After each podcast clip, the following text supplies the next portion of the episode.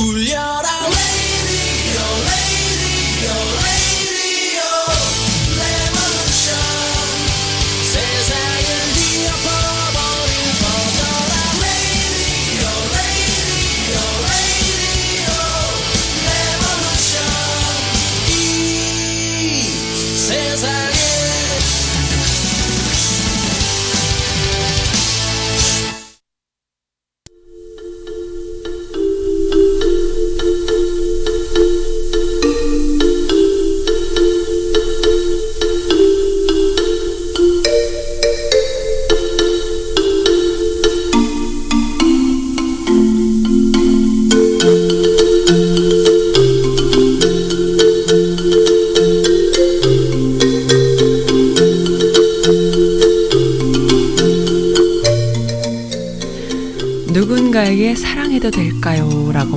어려우면요.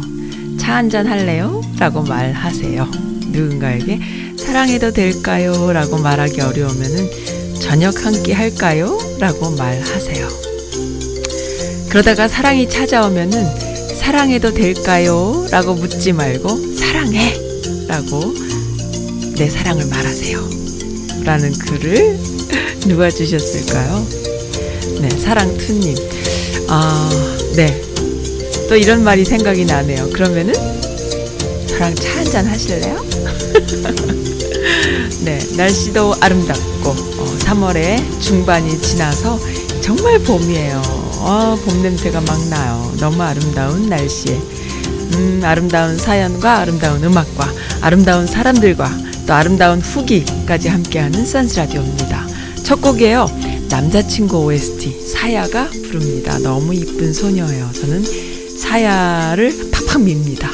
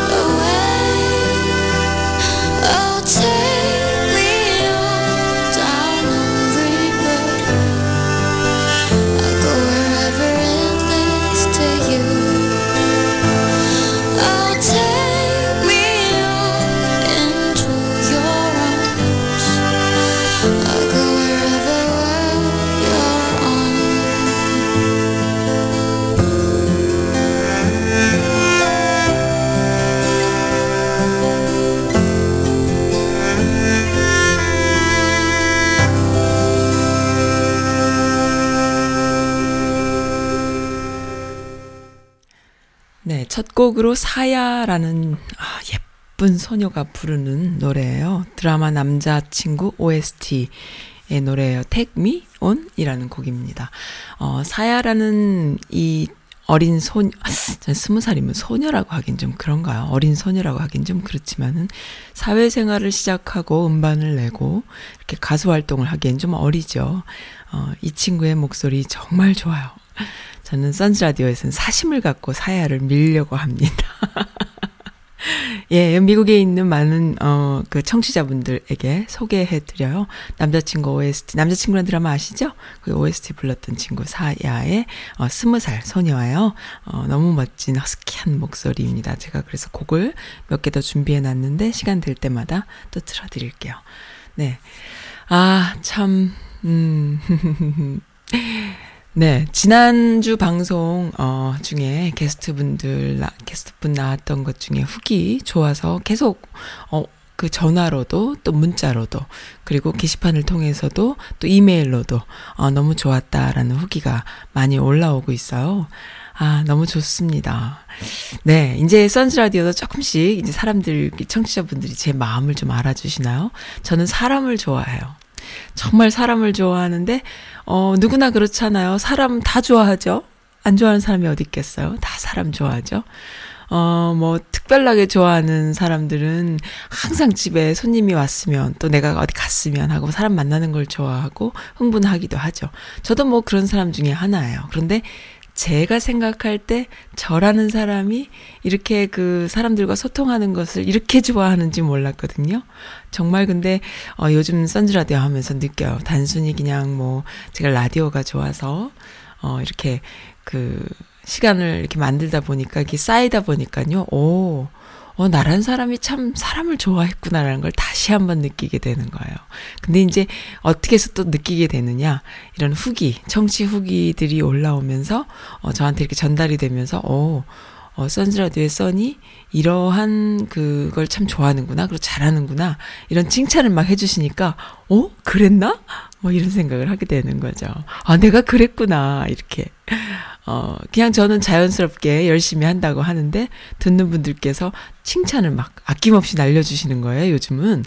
뭐, 뭐, 너무 뭐, 사람들의 말을 이렇게 좀, 그, 하, 말을 할 때 끊지 않고 다 듣게끔, 다 하게끔 하면서도 또 질문도 잘 하고, 그리고 또 이렇게 프로그램을 한 시간 이상 이렇게 끌고 나가는 걸 잘 한다는 거예요. 그래서, 어? 정말요? 어, 감사합니다. 이렇게, 어, 제가 저 자신을 다시 한번 보게 되는 그런 계기가 만들어지고 있답니다. 아, 너무 좋아요. 너무 감사해요. 그래서 흥분했어요. 어제도 칭찬 들었고. 근데, 어, 제 게시판에 또 크레이지 마미님께서 또 올려주셨는데요. 이 글도 너무 좋아서 제가 또, 어, 좀, 그, 네. 말로 이렇게 소개해드릴게요. 크레이지마미님 너무 감사합니다. 허인웅님 나오신 에피를 듣고 후기 올려요. 선즈라디오 듣다 보면은 메릴랜드에는 훌륭한 분들이 너무 많은 것 같아요. 어쩜 그렇게 말씀도 잘하시고 생각도 멋지시고 좋은 시도도 많이 하셨을까요? 게다가 정말 어떤 분을 모셔도 대화 나눌 수 있는 써님의 능력에 능력이 돋보이는 시간이었어요. 하, 감사합니다. 칭찬은 진짜 고래도 춤추게 한다고 했나요? 네, 우리 허인욱 선생님과의 방송도 저는 너무너무 따뜻하고 좋았어요. 진짜 그 진행을 하다 보면은, 이렇게 함께 하다 보면은, 이렇게 막 꽁짝이 맞을 때가 있잖아요. 아, 정말 너무 좋았습니다. 그리고 말씀 하나하나가 너무 진솔하고 재밌고, 또 우리가 모르던 그 옛날 이야기도 또 해주셨잖아요. 뭐, 예를 들자면은, 현대 자동차가 흑인들의 life를 크게, life의 그 영역을 넓혀주는데 큰, 어, 그, 도움을 줬기 때문에 어, 현대 자동차가 참 특별한 흑인들한테는 특별한 존재였고 그래서 흑인들이 그 어, 슬럼가에 있는 흑인들이 job을 찾아서 나갈 수 있는 차가 자동차가 쌌기 때문에 뭐 이런 옛날 이야기도 해주셨고 또 어, 한국 전쟁이 전쟁 참전했던 많은 미국인들 에게 어, 흑인과 백인의 그 인종차별이 심하던 1950년대에 어, 한, 한국 전쟁에 함께 참여함으로 해서 어떻게 보면 흑인과 백인이 함께 전우회를 느낄 수 있었던 계기였기 때문에 한국 전쟁과 베트남 전쟁 어, 두 전쟁을 아우르면서 그 흑인의 인종 문제가 사회 문제로 대두되는데 큰 역할을 했다. 뭐 이런 이야기도 참 참신한 시각이었어요. 와, 그랬구나. 어, 몰랐습니다. 맞아요. 그 인종차별이 70년대까지만 해도 뭐 화장실도 같이 안 쓸 정도로 그렇게 심각했잖아요. 불과 얼마 전이에요. 70년대면은 뭐, 우리가 다 기억하는 연대잖아요. 그러니까 그만큼, 어, 미국도 급변하는 거였죠. 근데 그 안에 첫 번째로 한국전쟁이 진짜 우리가 생각하는 미군은 흑과 백이 함께 있었잖아요. 우리가 알고 있는 영화 속에서 보던 어, 6.25 당시에 그 한국에 왔던 많은 미군들 안에는 흑인과 백인이 함께 하죠. 근데 그 당시에 미국은 흑인과 백인이 함께 할 수 없었던 문화였던 거예요. 그러니까 그만큼 그 또 한국 전쟁이나 베트남 전쟁이나 전쟁이 주는 어 그러한 그 함께 전우회를 느끼던 그런 상황이 결국에 가서는 어, 인종차별이 사회 문제로 대두돼서 나중에 이제 어, 미국이 이렇게 흑인에게도 또 여성들에게도 투표권을 주는 이런 우리가 지금 살고 있는 미국이란 사회는 그러한 역사 속에 있다라는 것을 한번 짚어주셨다는 게 너무 좋았어요. 아, 아, 앞으로도 뭐 샘솟는 이야기들이 많을 것 같아요. 그런 이야기들을 전참 듣고 싶었거든요. 어르신들한테 미국에 이민 온 지 한참 되신 분들은 아무래도 어, 지금과는 너무 다른 세상을 맛보셨으니까요. 아무튼 그랬습니다. 뭐 여러 가지 좋은 이야기들이 많았고 또한 시도했던 이야기들 중에는 또 뭐 그 빈민들, 흑인 빈민들의 좀 이렇게 한국인들이 미국 역사에 한국 교포, 그러니까 한국 이민자들이 자리매김을 하는 그러한 그, 어, 그 역사 안에 좀, 어, 좀 이렇게 우리만 잘 먹고 잘 살고 땡 이런 게 아니라, 아, 한국인들은 그런 일을 했어. 라는 것을 사람들한테 각인시켜 줄 수 있는 어떤 일로서 그 흑인들, 빈민들을 좀 계몽시키고 부모들을 교육시키는 그러한 역할을 하면은 참 좋겠다라는 생각을 하셨다고 그리고 그러한 일을 하려고 노력을 했는데 어, 생각보다 그렇게 잘 되지 않았다. 근데 어젠가요? 페이스북에서 제가 봤어요. 필라델피아에서 그 일을 하시는 목회자분이 계시더라고요. 허인욱 선생님과 조인하면 너무 좋겠어요. 그러니까는 그 빈민들을 계몽시키고 공부하게 그리고 또 허인욱 선생님 같은 경우는 부모를 공부시키는 것이 가장 중요하다. 아이들 계몽도 중요하지만 대를 끊고 더 이렇게 훌륭한 인재들로 키울 수 있으려면 부모 교육이 우선한다라는 말씀하셨는데 아무튼 그러한 성숙한 생각이나 아이디어들이 여러 명과 함께 한 비슷한 생각을 하는 분들이 함께 연대할 수 있다면 얼마나 좋겠어요. 필라델피아에 계시더라고요. 어, 그런 목사님이 이태후 목사님이라고 하셨나요? 아무튼 그런 분들과 조인해서 또 좋은 일들을 함께 하면 좋겠어요. 딱 세 명만 모이면 돼요. 같은 뜻을 가진 사람이 세 명만 모여서 하면은 그리고 한 다섯 가정, 그 다음에 그것이 열 가정으로 이어지면은 거기에 있는 아이들이 스무 명, 서른 명이 되잖아요. 그러면 그것이 이슈가 되고, 어, 계몽의 그 도화선이 되는 것이죠. 그렇게 됐을 때 그것이 한국인들의 그 미국 사회에서 역할을 어, 뿌리내리는데 아주 중요한 일이 된다고 생각을 합니다. 정말로 그런 일이 이루어진다면 정말 좋겠어요. 이 방송 들으시는 분들 중에요. 뭐 꼭 신앙인이 아니어도 상관없잖아요. 본인의 그런 그 어, 봉사 정신이 있고, 그래, 그 다음에 그런 역할을 하고 싶다라는 그 에너지가 있으신 분들은 함께 연대하면 참 좋겠습니다. 네, 그래서 아무튼 이렇게 칭찬, 크레이지 마미님의 칭찬이 저같이 큰 고래를 춤추게 하네요. 한번 아파가지고 쓰러져서 곰인지 고래인지 형체를 알 수 없이 쓰러져서 제가 덩치가 좀 크거든요. 아무튼 아팠는데, 네, 곰입니다. 곰을 춤추게 했습니다. 크레이지 마미님 감사드려요. 솔로몬 2018님께서도 어제자 방송 들으시고 또 바로 주셨네요. 아, 써님 오늘자 방송은 자, 이제 그대는 최적화된 프로일세라고 하산하시오라고 말해주고 싶었어요. 타고났네, 타고났어. 아, 너무 감사합니다. 솔로몬 1018님은 필라델피아에 사시는 분이세요. 어, 저의 오랜 어, 친구라고 할 수 있지요. 혼자 웹사이트 만들고 방송 기술 익히면서 인코딩에 호스팅에 스트리밍까지 책임지고 끌탕하며 익혀온 그대의 인내심에 진심 박수를 보냅니다. 이제 진짜 봄인 듯하니 만난 고기나 삼계탕이라도 드시면서 기운 내고 칼 가는 중에도 재충전을 하시길. 네, 제가 칼 오래 간다고 했거든요. 저는 좀 오래 칼 갑니다.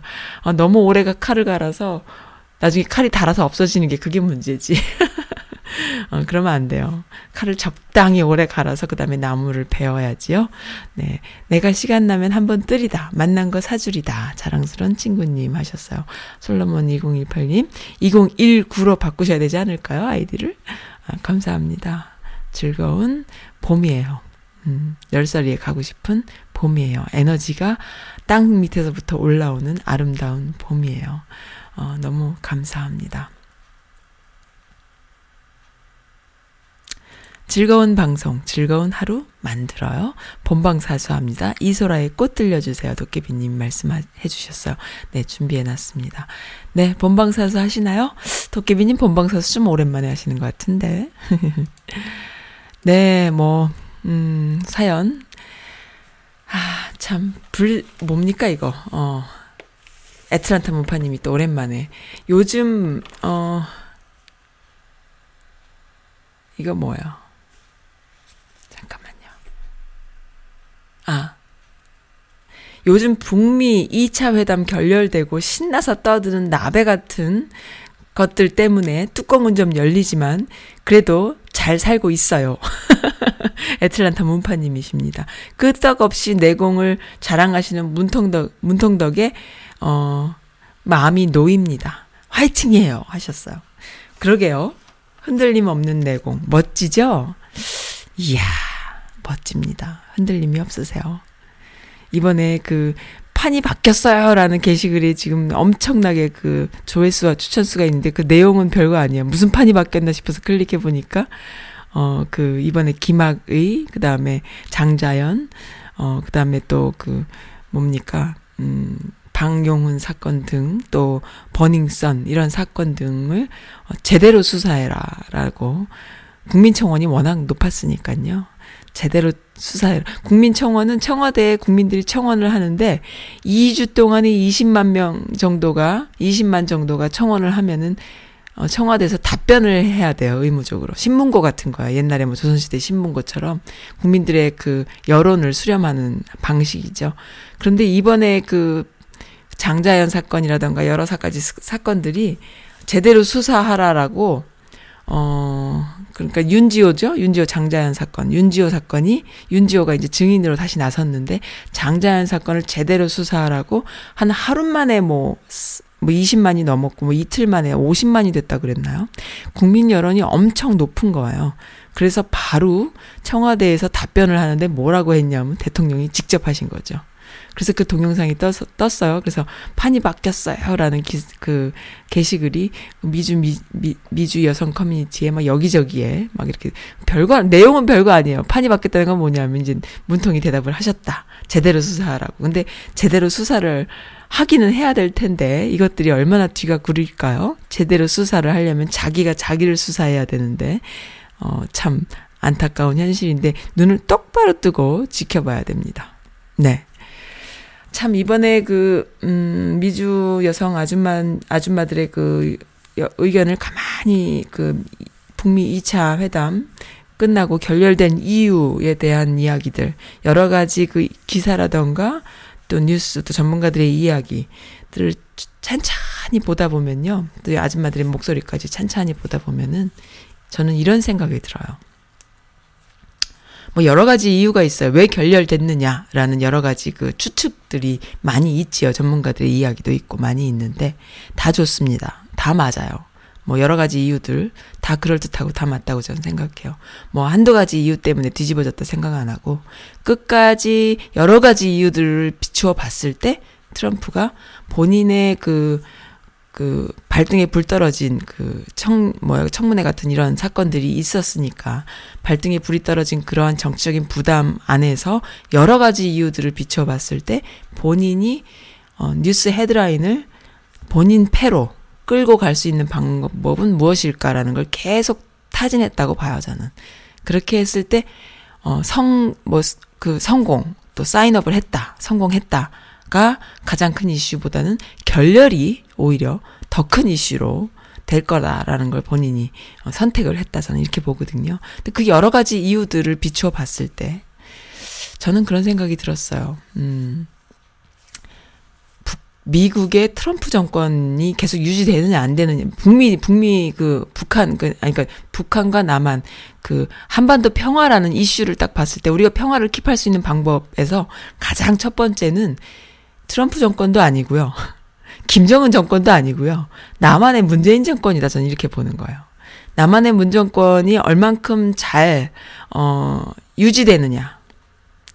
다음 대선도 어, 얼만큼 이 문재인을 이어갈 수 있는 정권이 되느냐.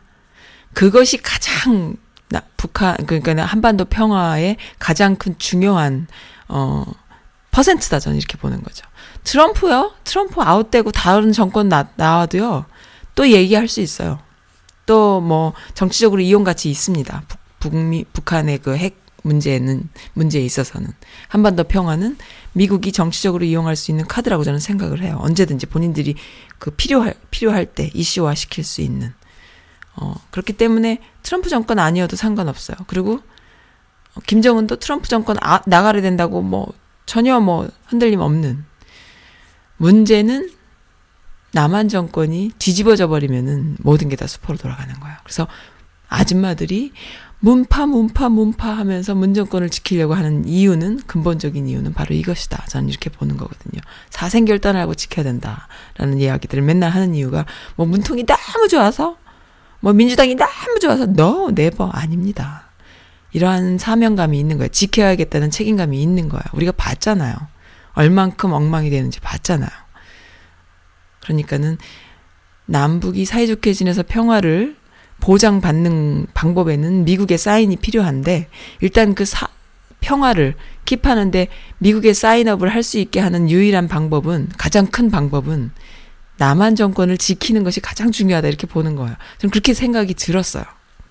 그럼 여러 가지 그 그 전문가들의 이야기, 뭐 문정인 같은 분, 또 뭐 정세영 같은 분, 또 김어준 이야기, 또 JTBC 손석희, 또 MBC, 뭐 SBS, KBS, 또 하다못해 채널 A까지, 그리고 또 여기 미국에 있는 많은 전문가들의 또 페이북 그 게시글이라던가 많은 이야기들, 또 기사들, 그리고 아줌마들 마지막으로 아줌마들 이 미시나 미즈빌에 있는 여성분들의 아줌마들의 목소리까지 다 찬찬히 보고 느낀 바를 저의 의견을 얘기하자면은 무엇보다 중요한 것은 남한 정권을 지키는 것이구나.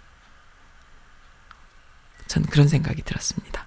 네, 아무튼 예, 트럼프라는 사람은 본인의 정치적인 이익 또 경제적인 경제인이니까 경제적인 이익을 따지는 사람이에요. 거기에서 이용 가치가 있으니까는 북미 대화 어쩌고 한 거고 우리가 둔을 뜨고 본 거예요. 거기에 무슨 이유가 있는 것이 아니라 둔을 뜨고 우리가 다시 한번 확인했다 이렇게 보면 돼요. 뭐냐? 트럼프란 사람은 그렇게까지 하노이까지 가서 비행기 타고 가서 뭐 몇십 시간 기차 타고 온 김정은을 만나서 거기서 뭐 악수를 하고 생중계를 하고 했음에도 그것을 결렬시킬 수 있을 만큼의 배짱이 있는데 그 배짱의 근원은 그 기준은 무엇이냐? 본인의 이익. 어떻게 헤드라인을 자기가 먹느냐. 그러니까 그만큼 본인의 이익에 철저히 훈련되어 있는 사람이라는 거지. 그게 무슨 다른 이유가 없는 거야. 그렇기 때문에 그런 사람은 언제든지 또, 어, 그, 김정은을 공격할 수 있고, 문제, 문제, 문제, 그 문재인도 공격할 수 있는 본인이 어, 필요하다면. 그러니까는 우리가 두 눈 뜨고 봤다 이렇게 보시면 돼요. 아, 트럼프란 사람은 그런 사람이구나. 정말로 본인의 이익에 따라서 완전히. 그러니까 이제 그럼에도 불구하고 그 김정은의 그 우리는 친구 사이다. 우린 사랑에 빠졌다라는 표현을 한 것을 계속 킵하고 싶은 이유는 어, 자기가 결렬은 시키지만 내가 지금 이러이러한 상황이라 결렬은 한다. 하지만 다음에 또 만날 수 없겠냐? 만나자. 이런 어떤 신호를 서로 보내는 거죠. 서로 보냈기 때문에 헤어질 때 마치 웃픈 현실, 웃지 못한 슬픈 현실로 빠이빠이 한 거라고 저는 봐요. 그래서 마지막에 헤어질 때 그렇게 웃으면서 헤어진 거죠. 그러니까는 뭐 웃는 것도 아니고 우는 것도 아닌 우픈 그런 상황으로 빠이빠이 했다 이렇게 봐요. 그 정치인들이 그런 거 자체를 이해 못 하겠어요? 그렇지만 이제 언론을 통해서 본인들의 입장을 이야기할 때는 그 정치적인 그 어, 이, 이해, 이익에 따라서 이야기를 하는 것이니까 그런 거라고 생각합니다. 그래서 제 생각은 남한 정권을 유지하는 것이 한반도 평화의 가장 중요한 키포인트다. 이렇게 봐요. 네, 동의하십니까? 네, 재밌어요. 이렇게 평범한 아줌마들이 어, 잘못된 기사가 난무하는 이런 상황에서도 끊임없이 공부할 수 있는 그런 것이 너무 좋아요. 너무 즐겁고 어, 행복합니다. 40만 원이 없어서 병원에 못 가는 미국인이라는 이야기를 어, 미국은 둘로 쪼개졌다라는 이야기를 한 사람이 있네요. 양극화 심화되는 미국, 불평등 나타내는 어, 불평등이 엄청 심하다. 미국인 10명 중 4명은 시간당 임금 15달러 미만에 살고 있다 하면서 미국이 둘로 쪼개졌다라는 이야기를 지금 이 사람이 나이먼이라는 사람이 이야기를 했네요. 네. 음, 그거 뭐 몰랐습니까? 그 유럽 선진국 사회보장제도가 너무 잘 돼 있는 유럽 선진국을 제외하고는 다들 이 양국화 때문에 힘든 것이죠. 한국이 정말 유일한 어 그 허인욱 선생님도 말씀하셨지만은 그 가난한 나라에서 정말로 경제 발전과 민주화를 만든 유일한 나라임에도 어 나라인데요. 거기서 양극화까지 잡아버리면은 얼마나 멋있을까요? 진짜 다른 나라에서 배우러 올 만큼 멋진 나라가 돼요. 근데 그러한 경제 발전과 민주화를 이루었고 양극화까지 만약에 잡아낸다면은 이 적폐 세력들 그리고 뭐 토착 외구라는 말이 있잖아요. 그 너무 마음에 들어요. 토착 외구. 그러한 역사적인 배경 그리고 남북이 뒤, 둘로 갈라져서 70년 이상을 살아온 이러한 배경 속에서도 그것을 이루어낸다면은 이거는 거의 신이야. 한국 한국이란 한국 국민들은 그 어, 저력은 신이라고 봐요. 신. 그만큼 노동 착취와 또 반민 민주 세력들이 반민주에 의해서 독재에 의해서 탄압당하고 죽임을 당하고 광주 사태라던가 사삼 사태라던가 뭐 여수 사태라던가 또 한국 전쟁이라던가 뭐 별별별 그러한 그 상황들을 이겨내고 경제 발전과 민주화 그다음에 사회 보장 사회 복지까지. 그러니까는 그 유럽 선진국에 비등할 만한 그러한 그 양극화까지 해결을 한다면 wow 진짜 선택받은 민족 되는 거 아닐까요? 좀 그렇게 좀 됐으면 좋겠습니다. 우리는 지금 그 기로에 서 있어요. 그렇게 된다면은 뭐 그 K-팝 응? 한류와 함께 더불어서 뭐 문화 강국 김구 선생님이 말씀하셨죠? 그 옛날에 나는 대한민국이 문화 강국이 되길 바란다라고 말씀하셨는데 어떻게 그렇게 그 옛날에 그런 말씀을 하셨을까요? 글로벌한 아이디어죠. 어쨌든 그렇게 될 수 있는 그 기로에 지금 서 있고요. 어, 네, 아무튼 그렇습니다. 좋아요. 그래서 한국은 좀 이렇게 물론 그 미국 미국이 지금 이렇게 큰 나라인데 이렇게 둘로 갈 둘만 갈라져 있으면 다행이죠. 인종별로 뭐 여러 가지로 또 더 많이 갈라져 있지요. 미국이란 나라가 그래도 아직까지는 시스템이 있고 또 자연 환경만으로도 정말로 어 진짜 먹고 가는 나라잖아요. 선택받은 땅이죠. 근데 한국이란 나라는 그러한 선택은 받지 못했으나 그러나 그럼에도 불구하고 그 안에서 열심히 그렇게 해서 아마 그것도 잡을 수 있을 것 같아. 내 생각에는. 그 정도로 저력이 있는 나라다라는 거. 어떤 피해의식이라던가, 그 다음에 그 마이너리티의 그런 생각들을 이제 벗어 던지세요. 안 그러셔도 됩니다. 네, 그리고 어, 네. 요곡 하나 더 들려드리고 싶어요. 그 신청곡은 잠시 후에 들려드리고 어, 또 사야가 부릅니다. 네. 제목이 뭐죠? City Burns인가요? 모르겠어요. 지금 잘 안, 스펠이 잘 안 보이는데 아, 이곡 한번 다시 또 들어보세요. 목소리 너무 이뻐요.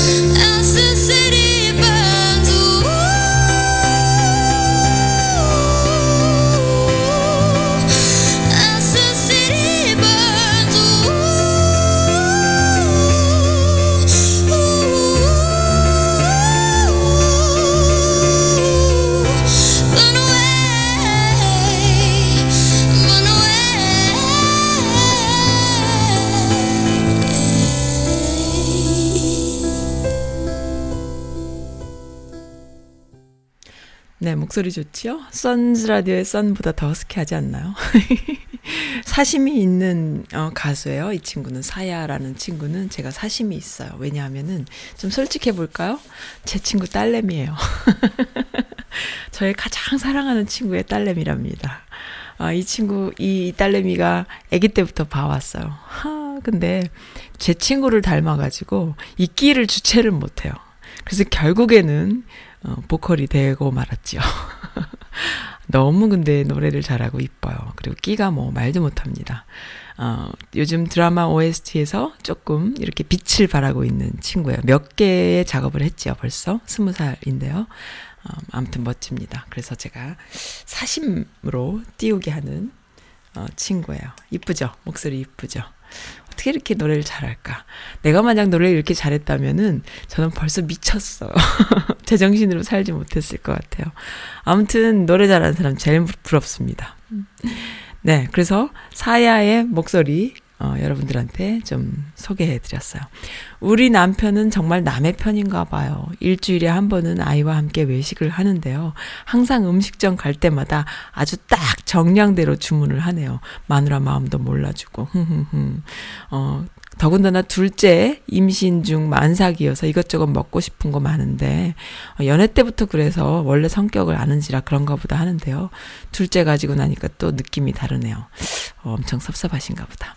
남편 성격, 성격이 음식 이것저것 시켜서 남는 거 정말 싫어하거든요. 저는 음식 남으면 포장해 가지 뭐 이러고 먹고요. 먹는 거 가지고 남편이 저 빈정상하게 할 때마다 제 마음이 너무 서러워요. 음.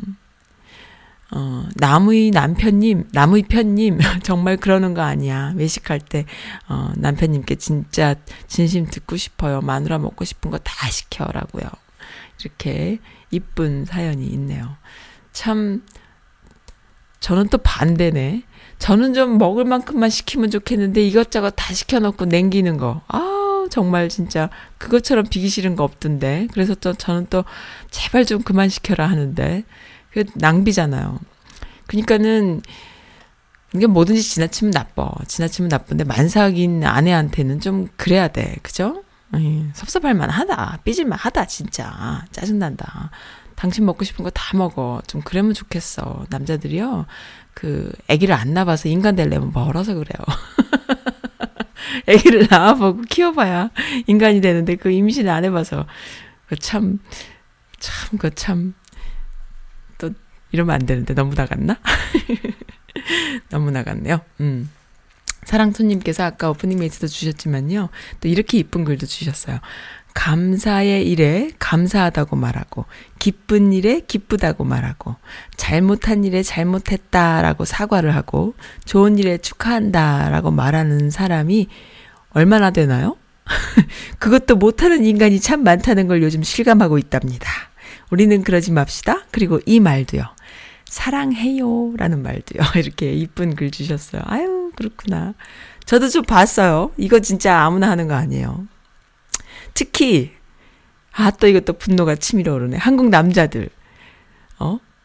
와이프한테 사랑해. 라는 말, 아이들한테 사랑해. 라는 말 왜 못해요? 또 그보다 더 못하는 말이 있어요. 미안해. 라는 말도 못해요. 아, 이거 참, 지병입니다, 지병. 한국 남자들의 지병인데, 뭐, 혹자들은 그래요. 모든 남자들이 다 그렇다고. 그래도 정도 것이죠. 어느 정도 것이죠. 미안해 한마디, 잘못했어 한마디, I'm sorry 이 말을 못해가지고 말이지. 아예 정 안 되면 영어로라도 하면 되잖아. 한국말이 미안해 말이 안 나오면은 영어는 쉽잖아. I'm sorry 얼마나 쉬워. 응? I'm sorry란 말 참 많이 하잖아요. 사람들이. 한국말을 미안해 말은 잘 못하는 거야. 이 문화 차인데요. 잘못 배워서 그래요. 허인욱 선생님 또 나오시는데 허인욱 선생님 말씀 또 예를 들자면은 어 남자들이 아빠 역할을 배워본 적이 없대요. 한국 남자들이 특히나. 그 위에서 부모한테 배운 게 없는 거야. 한마디로 본디가 없는 거지. 그걸 인정하는 순간 인간이 되는데 인정을 안 하고 지잘났다고 하는 동안에는 안 되는 거예요. 우리는 그러지 맙시다. 사랑투님. 사랑해요. 네. 저는 뭐 하루에도 열 몇 번씩, 뭐 스무 번씩도 사랑한단 말을 하고 사는 사람이기 때문에 그 어떤 그, 어, 친구한테든 뭐 자녀에게든 내가 사랑하는 많은 이들에게 사랑한단 말을 많이 하고 그것도 한국말로 어, I love you 뭐 이런 말보다 한국말로 아우 정말 사랑한다. 아우 정말 사랑스럽구나. 아우 그대는 정말 멋져. 너무 사랑스러워. 난 이렇게 말하는 사람이거든요. 어, 그래서 그 말 자체가 좀 튈까요? 그 말이 약간 오바로 들릴까? 하지만 저는 그런 말을 하고 살고 싶어요. 정말로 솔직하게 어, 정말 사랑스러운 사람들이 너무 많거든요. 그리고 보고 있어도 웃음이 나고 보고 있어도 웃기고 또 행복해지고 미소 짓게 하는 사람들이 너무 많거든요. 음, 그런 사람들한테 사랑스럽다라는 이야기 그리고 사랑한다라는 말 어, 하고 싶어요. 아까 그 오프닝 멘트에서 사랑투님이 주신 말에 차 한잔 할래요? 라고 사랑한다는 말을 대신하라고 하셨잖아요. 네, 차 한잔 하고 싶은 분들 참 많죠. 네, 저는 그렇게 사람들이 좋아요. 어, 혹자는 그런 말을 하더라고요. 제 주변의 지인분 중에. 너는 진짜 비기 싫은 사람도 만나는 게 좋은가 봐. 막 이렇게 얘기를 해요. 저는 비기 싫은 사람도 없어요. 비기 싫은 사람도 만나는 게 좋아요. 무조건 사람은 만나는 게 너무 좋아요. 그러니까는 그러는 거예요. 아, 저 사람하고는 별로 상종하고 싶지 않다라는 색, 그런 느낌을 주는 사람조차도 좋아한대요, 제가. 아, 그런 게 어딨어. 인간은 다, 어, 다 나름대로의 그 아름다움이 있잖아요. 그러니까 나보고 좀 푼수 같다고 얘기하는 사람들도 있는데, 아, 뭐 푼수로 살지 뭐. 푼수로 살랍니다. 다 포기했어. 다 내려놨어. 저 푼수 맞습니다. 막 이러면서. 네. 사람, 그, 어, 김현철, 그대 내게 행복을 주는 사람. 하면서 봐. 이거는, 음, 아, 이거는 제가 아직 사연도 안, 읽, 안 읽어드리고 지금 음악을 먼저 말씀드렸네요. 윤리님께서 지난번에도 몇 번 사연 주신 적이 있어요. 윤리님께서 써님 방송 잘 듣고 있습니다. 게스트분 에피가 참 좋았어요. 어, 물론 선즈 카페 시간도 들으면은 마치 내가 하고 있는 말을 내가 듣는 것 마냥 힐링이 됩니다. 하는 일마다 쉽지 않고 잘 안 돼, 안 돼서 우울할 때도 많지만요. 써님의 위로가 내 마음을, 어, 한번 쉬호흡을 하게 해줍니다. 또 같은 곡 신청해요. 항상 같은 곡 신청해 주셨어요. 그대 내게 행복을 주는 사람. 김현철이 부르는 거죠? 음, 이것도. 뭐 항상 같은 곡 신청해 주시면 어때요? 자주 틀어달라고, 맨날 틀어달라고 하는 거 아닌데, 그죠? 네, 또 듣겠습니다. 언제 들어도 좋은 곡이에요.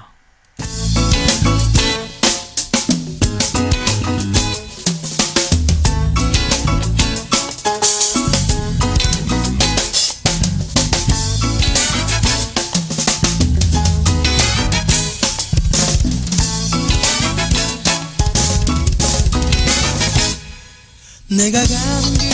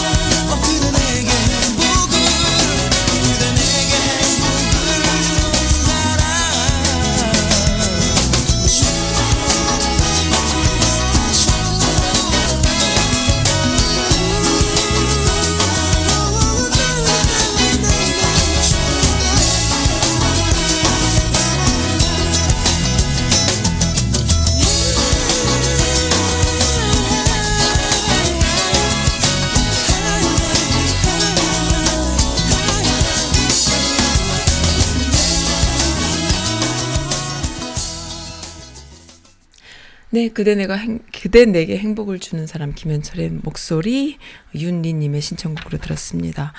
참 좋은 시도들이 많이 있어요. 특히나 이 워싱턴 쪽에는요, 어, 메릴랜드, 버지니아, 워싱턴 쪽에는 좋은 시도들이 있는데 재미난 어. 그 상금 한번 받아보실래요? 누구나 참여하실 수 있습니다. 평화 평화통일 문예 공모전을 어, 한대요. 5월 31일까지. 음, 그, 뭐, 일간지 같은 신문에는 이미 다 났겠지만요. 어, 신문을 안 보시는 분들은 또 모르잖아요. 누구나 하실 수 있어요. 시, 동시, 시조, 수필, 수기, 꽁트, 단편, 소설, 뭐 뭐든지 가능합니다. 조국의 분단과 슬픔, 한민족의 평화 통일에 대한 소망을 담은 글이면 돼요. 그러면은 뭐 대상, 어, 초중고등학생 대상 우수상 가작 다수, 일반인 및 대학생도 상금 뭐 500, 대상 우수상 가작 2명 해가지고 상금 뭐 500불, 200불, 100불, 300불, 200불, 100불 뭐 이렇게 걸려있네요. 재밌을 것 같아요. 조금만 신경 써서 참여하면은 상 받을 것 같은데? 어떠신가요? 여기 버지니아, 메릴랜드, 워싱턴 지역이 아닌 다른 지역에 계신 분들도 참여할 수 있겠지요? 어, 선즈 라디오는 다른 주에 있는 분들도 많이 들어주시니까요. 어, 좀 참여 좀 해보세요. 음, 그, 제가 제 웹사이트에 게시판에 올려놓을 수 있는데 문제는 게시판에 제 게시글을 그러니까 제 웹사이트에 게시판에 그렇게 뭐 많은 분들이 막 들어오고 그러진 않으세요. 그냥 들어오시는 고정 정예 멤버들이 좀 있으신데 어 이왕이면은 거기 들어오셔서 좀 보시면 좋은데요. 아무튼 제가 뭐 뉴스레터를 보내거나 할 때도 함께 이렇게 보내죠. 보내드릴 수 있, 보내드리도록 하겠습니다. 근데 어쨌든 어, 시, 동시, 시조, 수필, 수기, 단편 소설, 꽁트 뭐 등등등 해서 초등학 초중고등학생은 300불, 200불, 100불. 어, 그 다음에 대학생 등 일반인은 500불, 200불, 100불. 이렇게 해서 많은 분들이, 어, 내 생각엔 참여하는 사람들은 다 받을 수 있을 것 같아요, 왠지. 어, 그, 하지만 많이 참여하시면은 또 경쟁률이 생기겠지요. 네, 우편 접수, 응모 문의, 응모 방법 등이 쭉쭉쭉 떴는데요. 좀 읽어 드릴게요. 응모 방법은 그 워드 파일 있잖아요. doc나 docx 또는 hwp 파일로 첨부해서 이메일로 보내주시면 되는데 이메일은 어 뭡니까 이거 음 행자김 at gmail.com 또는 nuacdc eighteen at gmail.com. 행자김은 h a e n g j a k i m 이랍니다. 행자김 김행자님이신가 봐요. 행자김 at gmail.com 또는 어, n u acdc18@gmail.com이라고 하고요. 뭐 우편 접수도 있습니다. 등등등 있는데요. 음, 아마 그 구글 서치를 해 보셔도 좀 뜨지 않을까요? 2019 평화통일 문예 공모전이라고 해서요. 그 민주평통 자문위원회에서 주관을 하고 워싱턴 문인회에서 후원을 해서 어, 하는 아주 재미난 행사입니다. 저도 한번 가볼게요. 저도 선즈 라디오 이름 쏙 빼버리고 내 실명으로 해가지고 한번 참석을 해볼까요? 몇 등 정도 하나? 저 할 말 많은데. 네, 그렇습니다. 그러면은 저도 돈 좀 벌어볼까요? 아, 아무튼 해보세요. 요즘 딸 키우는 엄마로서 요즘 사건들 보면 착잡합니다라는 글이 있어요. 요즘 시끄러운 사건들에서 여자를 하나의 장난감으로 생각하는 세태를 보고 분노가 끓어요. 우리도 자라면서 성희롱 받아본 경험 많잖아요. 젊은 애들 많이 가는 클럽에서도 자기도 모르는 사이에 누가 섞은 약 먹고 당할 수도 있고요. 승리나 정준영, 김학의 같은 놈들은 감옥에서 평생 살게 해도 모자랍니다. 딸 키우는 엄마로서 어, 스스로 자신을 잘 보호할 수 있는 마음과 몸을 길러줘야겠다는 생각이 강하게 드는 요즘인데요. 아들 또한 정신 똑바로 차리고 살게 해야 해요. 어, 영화보다 더 영화스러운 일들을 매일 신문에서 보니까 이런 생각이 듭니다. 어쩌다 그들은 그렇게 괴물이 되었을까요? 했어요. 남, 아들 키우는 엄마들도 무서워요. 정말로. 그리고 그전에는 저는 몰랐거든요. 근데 이런 거 보면서, 와, 정말 그, 한국 사회의 남성들의 그 성문화가 이렇게 변태적이고 삐뚤어져 있구나라는 걸 다시 한번 느껴요. 정말 무서워요. 정말로 무서워요. 어떻게 이럴 수가 있을까. 정말로. 그리고 또 요즘은 더 느끼는 게요. 학교 교육, 뭐 학벌, 뭐 졸업장은 아무것도 아니다. 가정교육, 사회교육이 얼마나 중요한지 정말 뼈저리게 느껴요. 정말 이들이 팬도 많고 유명한 사람들인데 연예인들인데 어떻게 이렇게 썩었을까? 그리고 김학의 같은 사람은 중년이잖아요. 그리고 그 사회 지도층 아닙니까? 어떻게 이렇게 편태적일 수 있을까? 와. 그 아무도 그 걸러주거나 그 윤리나 도덕을 가르쳐 준 이들이 없나 봐요. 한, 항상 느끼지만 그 386 세대들요. 50대들. 그러니까 전쟁 이후 세대들인데 전쟁을 겪은 부모들은 뭐 그 당시 얼만큼 썩었고 얼만큼 이상했는지 우리가 잘 모르죠. 하지만 세, 먹고 살기 위해서 살아남는 방법에 익숙했던 이들이 키운 자녀들요. 그래서 자녀들이 공부를 좀 잘하거나 또 출세할 수 있겠다, 부자가 될 수 있겠다라는 생각으로 무한 support 한 거죠. 헌신해서 support해서 키운 자녀들이 지금 50대인 거잖아요. 그들의 그 살벌함, 4, 50대들, 지금 한국 사회의 4, 50대들이 또 자녀를 키운 애들이 지금 승리나 뭐 정준영 같은 경우에요. 지금 50대들이 키운 애들이 또 승리나 정준영인데 대물 대물림이 되면서 그 정말 잘못된 성의식이 어 너무 무서워요. 정말로. 이건 보통 문제가 아니에요. 그 한국 사회에서 술 먹고 망가지는 게 마치 일화인 양 항상 우리 이야기 하잖아요. 근데 그것이 건전한 방식에서 예를 들어서 그냥 정말 웃고 떠들 수 있는 이야기면 괜찮은데 그 안에서 잘못 나가는 아이들이 너무 많은데 아무도 그거에 대해서 잘못됐다라고 이야기하지 않는 사회 분위기. 어, 저도 참 그 학교 생활, 직장 생활 하면서 느꼈지만요. 항상 느끼지만은 배우지 않았어도 저건 잘못된 거야 라고 안 가는 사람들이 있어요. 근데 배웠든 안 배웠든 상관없이 그게 잘못됐다라는 거 알면서도 그렇게 가는 사람들이 있어요. 그리고 그것이 어 잘못됐다라는 걸 나중에는 이제 모르죠. 왜냐하면은 그 둔해지는 거예요. 죄의식이 둔해지고. 근데 정말 잘못되어 있습니다. 정말 잘못되어 있어요.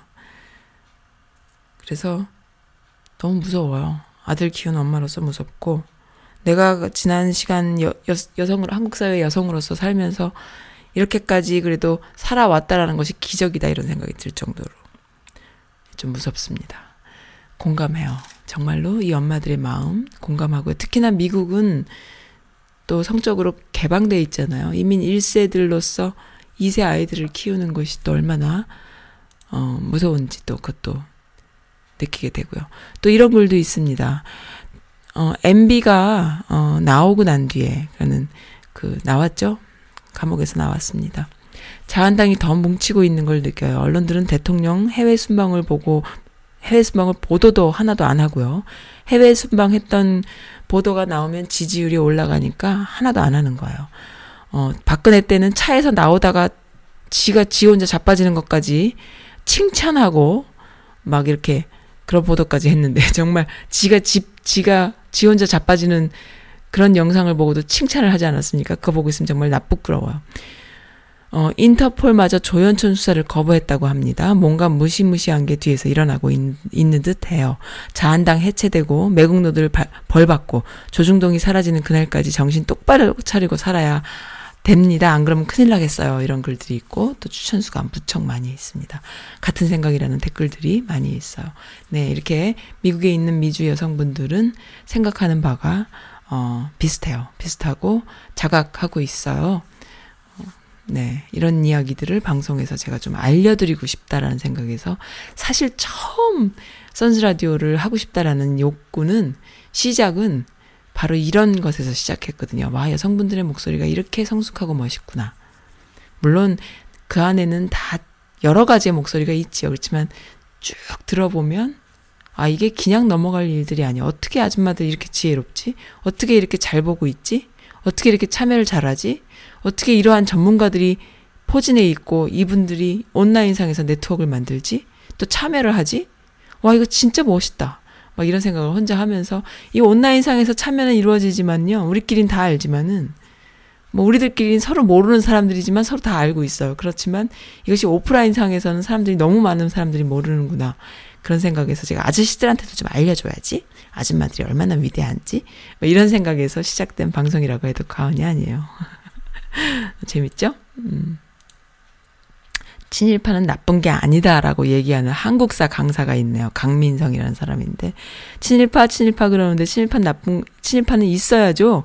일본이랑도 친하게 지내야 되잖아요. 친미파가 있듯이 흔히 친일파라고 일컫는 나쁜 놈들을 친일파라고 불러주는 건 너무 착한 거예요. 이게 무슨 말이에요? 흔히 친일파라고 일컫는 나쁜 놈들을 친일파라고 불러주면 너무 착한 거예요. 그들은 민족 반역자라고 불러야죠. 라고 얘기했는데요. 이건 무슨 말이에요? 아, 이게 추천인가요, 지금? 아, 욕하러 왔다가 추천 들어가. 아, 그러니까는 제대로 읽어보면은, 친일파, 친일파 그러는데, 친일파 자체는 나쁜 말이 아니다. 민족 반역자라고 불러야 된다라는 한국사 강사가 있었네요. 친일파라는 것 자체는 나쁜 게 아니라, 말을 바꾸자. 어, 민족 반역자라고 불러야 된다. 근데 요즘, 요즘 뜨는 말 있잖아요. 토착 외구. 토착 외구라고 부르면 되죠, 뭐. 아, 그러니까 제대로 된 한국사 강사였던 거네요. 저 깜짝 놀랐습니다. 잘못 잘못 볼 뻔했어요. 어, 버닝썬 이문호 영장 기각 경찰 수사 차질 빛나 이것 때문에 또 난리 났어요. 어, 버닝썬의 마약 유통 책임 유통 핵심으로 지목된 대표 이문호 29밖에 안 됐나요? 구속영장이 기각됐는데 지금 이런 사람은 구속영장이 기각되면서 어 뭐 김경수 같은 사람은 들어가 있죠. 그러니까 이게 얼마나 검찰이나 법이 잘못되어 있느냐라는 거예요. 지금 그 정말 적폐들이요. 아직도 검찰 개혁 해야 돼. 그래서 진짜로 독재 소리 나올 만큼 더 검, 검찰 개혁 해야 된다니까요. 정말 이것들이 진짜 미쳤나 봐. 미쳤나 봐. 아이고 오늘 또 시간 가는 줄 모르고 또 이 사연과 게시글들 통해서 많은 이야기를 나눴습니다. 음. 코스코 이야기도 있고요. 아, MB 집 앞에 누가 이걸 갖다 놓고 갔는데 뭔가 싶어서 한참 봤어요. 쥐덫이네요, 쥐덫. 쥐덫을 어, 갖다 놨네요. 그리고 기관총 사망, 사망자 47명 첫 확인. 무슨 말이냐 하면은, 어, 전두환이 기관총으로 난사를 한 적이 없다. 그렇게 해서 죽은 사람이 없다. 자기는 그리고 그런, 어, 그거를 발포 명령을 한 적이 없다. 자기는 광주에 있지도 않았다. 상관이 없다. 모른다. 이렇게 얘기했는데, 그 당시에 헬기로 기관총 난사를 했고, 그리고 그 당시에 난사하는 그 순간에 전두환이 광주에 있었다. 라는 증언들이 나왔지요. 근데 정말로 기관총 사망자가 47명이 확인이 됐다는 거예요. 음. 이것은요, 그, 얼마 전에 그, 그, 총기 난사 있었잖아요, 또. 어딥니까? 그 나라에서. 무슨 나라죠? 갑자기 이름이 생각이 안 나. 총기 난사가 있었잖아요. 그래서 아이들까지, 3살 된 아이까지 죽었대요. 왜? 총기를 들고 막 난사를 할 때 이 꼬마 아이가 게임에서 본 오락에서 본 장난으로 착각을 한 거야. 그래서 그 앞으로 막 뛰어갔대요. 좋다고. 그래서 걔가 총을 맞았답니다. 세 살 먹은 아이가 얼마나 어려요. 얼마나 이뻐요. 그 말 들으니까 정말 억장이 무너지는데 그것과 별반 다르지 않은 상 별반 다르지 않은 게 더 심각한 상황인 거예요. 더 심한 총기 난사인 거예요. 이것은 어, 그런 놈을 지금 아직까지도 실세를 누리고 있는 거죠, 전두환이. 한국 사회가 얼마나 잘못되어 있는지를 다시 한번 제대로 한번 상상해 보세요. 총기 난사한 연쇄 살인범 내지는 총기 난사한 그뭐 어, 살인마들만 살인마가 아닌 거예요. 임산부들도 쐈잖아요. 그 왜 그런 걸 그냥 넘어가고 아 참 또 재밌는 사연이 있어요. 분홍머리가 하고 싶으시대요. 만약 나이 40 중반에 분홍 색깔 머리로 탈색을 하고 싶은데 이걸 하면은 머리가 머리 색깔이 분홍색인 동안에는 교회와는 이별해야겠죠? 이런 글이 올라왔어요. 왜 또 교회에만 이별인가? 내가 볼 때는 한국 사람들한테 다 이별되지 않을까 싶기도 한데, 아, 하세요! 그리고 가세요, 교회에. 아, 무슨 문제가 되나요? 머리 색깔이랑 무슨 문제가, 이 미국 살면서 무슨 문제가 되나요? 하고 싶으면 하세요. 어, 단기간 염색 있지 않나요? 또 이런 어떤 합의점을 찾는 댓글들도 있네요. 그런가요? 교회란 곳이 보수적이긴 하군요. 음, 그래도 하고 싶으면 하셔야죠. 근데 분홍 색깔 가발도 있던데, 그렇게 걸리시면은 가발을 하시면 어떨까 싶기도 하고요. 저는 날 좀 풀리면 보라색 하려고 해요. 딸이 했었는데 너무 이뻐서 긴 머리 아래쪽으로 어, 야, 약간 보라색을 하고 싶습니다. 뭐 이런 글도 있고. 우리 나이 생각하지 말아요. 나이는 별거 아닙니다. 그리고 앞으로 오래오래 살아야 되기 때문에요. 어, 저는 나이 별로 생각 안 하고 살아요. 그리고 나이 드신 어르신들이요. 저를 보고 그래요. 10년 빼고 살아라. 10살 빼고 살아라. 그래도 된다. 라고 말씀하세요. 그러니까 그만큼 세상이 많이 변하고 있고 빨리빨리 변하고 있어요. 앞으로 10년 후에 내가 10살 더 먹었다고 기운 뺄 일, 필요 없는 거예요. 왜? 그렇게 따지면요. 그 10년이란 세월이 과거의 100년처럼 빨리 변하기 때문에 100살 더 먹었다고 할 수밖에 없는 거거든요. 그럴 필요가 없다는 거죠. 그냥 편안하게 사세요. 아, 핑크빛 머리면 어때요? 어울리면 됐지. 예쁘면 됐지. 빨강머리 앤도 있는데. 아, 그런 말도 있더라고요. 머리가 빨간색인 사람이 어, 돌연변인데 굉장히 그 똑똑한 특별한 돌연변이라는 얘기를 들은 어디서 들은 것 같다. 그러고 보니까. 눈이 부시게란 드라마가 엄청 이슈가 되고 있어요. 저는 아직 못 봤습니다. 그런데 안 봐도 비디오예요. 어, 정말로 그 김혜자라는 그 분이 얼마나 연기를 잘할까. 제가 개인적으로 김혜자 씨를 한 두어 번 만나본 적이 있는데 옆에서 느끼는 거, 느끼는 거. 그러니까 김혜자 씨랑 그다음에 그 정 누구지? 그 김혜자 씨랑 같이 눈이 부시게 나오던데. 정 되게 예쁘게 생긴 중견 배우. 이름이 또 갑자기 생각이 안 나요. 그 두 분을 만나보고 느끼는 느낌이요. brain이 없는 사람들 같으세요. 어떤 마음과 어떤 헐트, 어떤 brain을 집어넣을 수 있는, 어떤 것도 집어넣을 수 있는 사람처럼, 이제 속된 말로 표현하자면 맹하다고 할까요? 그만큼 자신을 비운 사람들 같이 느껴졌어요. 정말로. 어떤 사람을 만나면, 특히 저 같은 사람은 만나면, 아, 써는 어떤 사람이구나. 어, 굉장히 주장이 강하고, 뭐, 성격이 강하고, 뭐, 아니면은 뭐, 활달하고, 뭐, 아니면 뭐, 말이 많고, 뭐, 뭐, 이런 어떤 그분, 그 사람만의 캐릭터가 있잖아요. 근데 이 김혜자라는 사람, 그 다음에 그 이름이 뭐였지? 굉장히 유명한 중견 배우인데, 이번에 그 김혜자랑 같이 그 눈이 부시게해서 그 미용실 가는 씬에서 본 것 같은데, 어, 갑자기 생각이 안 나요. 그 중견 배우랑 두 분을 보면서 느낀 게, 아무것도 없는 사람들 같으세요, 안에. 정말로 풍선같이. 그 어떤 걸 집어넣어도 그 안에서 새로운 뭔가가 쫙 그 승화돼서 나올 것 같은 그런 느낌? 아, 정말 그, 아, 선생님 팬이에요 하고 다가가면은 뭔가 이렇게 연예인들은 그런 게 있잖아요. 아, 내가 연예인이지, 이런 거. 조심해야지, 뭐 이런 거. 그런 게 없으세요. 아, 그래요? 이렇게 받아주는 분들. 그러니까는 본인의 그, 그 심장과 머릿속의 생각들 이런 것들이 그 어떤 인격체가 들어와도 받아줄 수 있고 뿜어져 내, 내보낼 수 있는 듯한 그런 뭐 공허함이라고 하기엔 약간 네가티브한 표현인데 공허하진 않아요. 그런데 공허함이라는 표현이 맞을까? 굉장히 이게 너무 오랫동안 지속적으로 그 연기라는 거에 단련이 돼 있어서 사람이 아, 그렇게 깨끗할 수 있을까 싶을 만큼 아무런 거리낌이 없는 듯한 느낌을 저는 받았거든요. 어, 그 안에서 나오는 연기가 맹한 연기가 아니잖아요. 너무 그 감정이입이 돼 있는 연기잖아요. 어, 정말 눈물 나게 연기를 하시죠. 아, 참 숭고해진다고 할까요? 그런 느낌을 저는 받았습니다. 그 정도가 돼야 우리가 생각할 때 연기 속에서의 그 배우로서의 김혜자가 아닌 그냥 인격 한 사람의 김혜자를 만났을 때 어떨 것 같으세요? 정말로 대단하다는 느낌을 받아요. 어떻게 저렇게 아기처럼 뽀송뽀송한 그 아이의 그 포대기처럼 그냥 깨끗하기만 할까 느낌이. 그래서 어떤 사람의 그 감정을 그 안에 집어넣어도 아, 라고 이렇게 본인이 감동할 수 있고 감정이입할 수 있는 그러한 그 보자기 같은 느낌? 하, 뭐 말로 표현이 안 됩니다. 근데 그런 느낌을 받았어요. 그만큼 그 연기라는 것, 배우로서 연기에 몰입돼 있다라는 게 그분 그 그 한 사람의 인격이 그렇게 훈련돼 있다라는 게 정말 놀라운 거죠. 진짜 그 느낌이요. 너무 말로 표현할 수 없는 느낌을 받았거든요. 어떻게 사람이 저렇지? 사람은 만나면은 안에 이렇게 언어가 꽉 차 있음을 느끼잖아요. 누구라도. 아, 그리고 그 사람과 뭔가 이렇게 표현하다 보면은 눈빛도 보게 되고, 호흡도 느끼게 되고, 어, 그 어떤 채취도 느끼게 되고 하면서, 아, 그 사람은 나한테 이렇게 말을 했구나.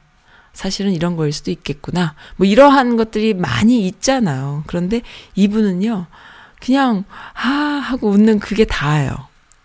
진짜 대단한데, 막상 그 연기에 들어가서 그 캐릭터를 소화해내는 능력이요. 와, 감동이죠. 그렇게 훈련돼 있는 분, 또 그러한 것에 항상 몰입해 있는 분의 본질적인 본인의 인격은 와, 정말 클리어한 그 자체라는 느낌을 한번 말씀드리고 싶네요. 제가 한 두 번 만나보고 기절하는 줄 알았거든요. 와, 진짜 대박이다. 특히나 김혜자 씨는 그랬습니다. 정말 그런데도 막 전혀 아니고 너무 연기하고 너무 본인은 구리고 더럽고 느낌이 안 좋았던 사람 딱 한 사람 얘기해 드릴까요? 유인촌. 정말 그 연기 속에서 유인촌이나 보는 게 좋지.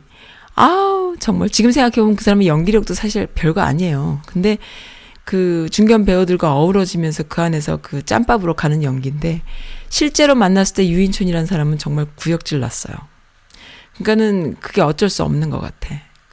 마지막에 본인의 어떤 일을 해도요. 배우뿐 아니라 뭐 PD를 하던 뭐 아니면 기업을 하던 아니면 연예인으로 뜨던 어떤 일을 정치인을 하던 어떤 일을 하던 그 사람의 마지막에 그 사람이 어, 그 뛰어난 사람으로 평가받을 수 있는 결정적인 그 가장 중요한 것은 그 사람의 인격인 것 같아요. 실력도 실력이지만 인격. 인격에서 그 실력이 나중에 또 이렇게 어, 인, 그 인격으로 인해서 실력화되는 거기 때문에 인격이 가장 중요하다. 근데 우리가 인격을 배제한 채 그 사람의 실력만을 보려고 하는 경향이 많이 있는 거죠.